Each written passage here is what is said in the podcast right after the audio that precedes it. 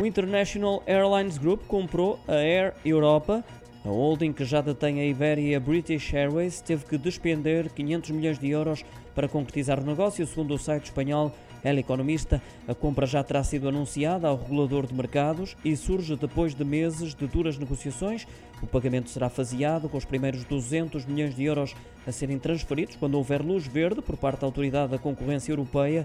Seguem-se depois 100 milhões de euros constituídos em ações ordinárias do International Airlines Group e, por fim, nova transferência de 100 milhões de euros. Lembro que, caso falhasse a compra da Air Europa, o International Airlines Group partiria para a aquisição da TAP.